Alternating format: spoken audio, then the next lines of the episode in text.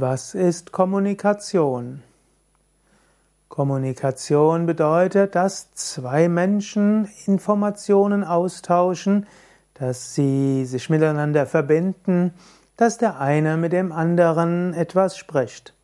Es gibt verschiedene Kommunikationsmodelle, oft spricht man davon, es gibt einen Sender, es gibt einen Empfänger und es gibt die Botschaft. Wenn du zum Beispiel sprichst, bist du der Sender, das, was du sagen willst, ist dann die Botschaft und der, der zuhört, ist dann der Empfänger. Und der Empfänger hört zu und danach wird er auch eine Botschaft senden. Er ist der Sender, die Botschaft und du bist dann der Empfänger. Das könnte man sagen, ist Kommunikation. Es gibt aber so viele verschiedene Formen der Kommunikation. Man spricht von der verbalen Kommunikation, wenn du mit Worten sprichst.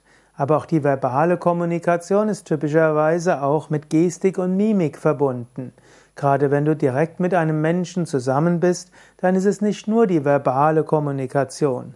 Da du sprichst mit Händen, du sprichst mit Mund und es gibt zusätzlich noch die Herz-zu-Herz-Kommunikation, die feinstoffliche Kommunikation und so weiter.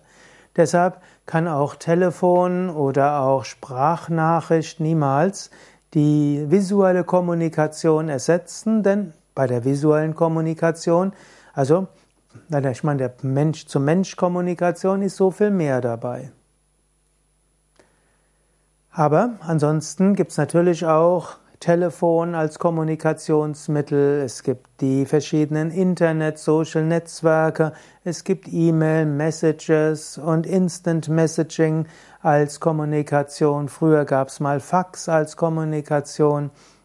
Es sind verschiedene Formen von technisch unterstützter Kommunikation. Was ist Herzenskommunikation? Wichtig, besonders wichtig ist auch die Herzenskommunikation. Bevor du mit einem Menschen sprichst, verbinde dich mit deinem Herzen, mit dem Herzen des anderen. Spüre ihn, fühle ihn und absorbiere dich, werde zu einer, einer Einheit. Die Kommunikation sind nicht nur Worte, Kommunikation ist auch Gefühl und Emotion. Und wenn du dich bemühst, mit dem Menschen, der dir gegenüber ist, eine Herzensverbindung aufzubauen, dann ist es eine viel tiefere Kommunikation, als wenn ihr nur Worte auswechselt. Zusätzlich kannst du auch ein Gebet sprechen für diesen Menschen, du kannst Wohlwollen dem Menschen wünschen und so weiter.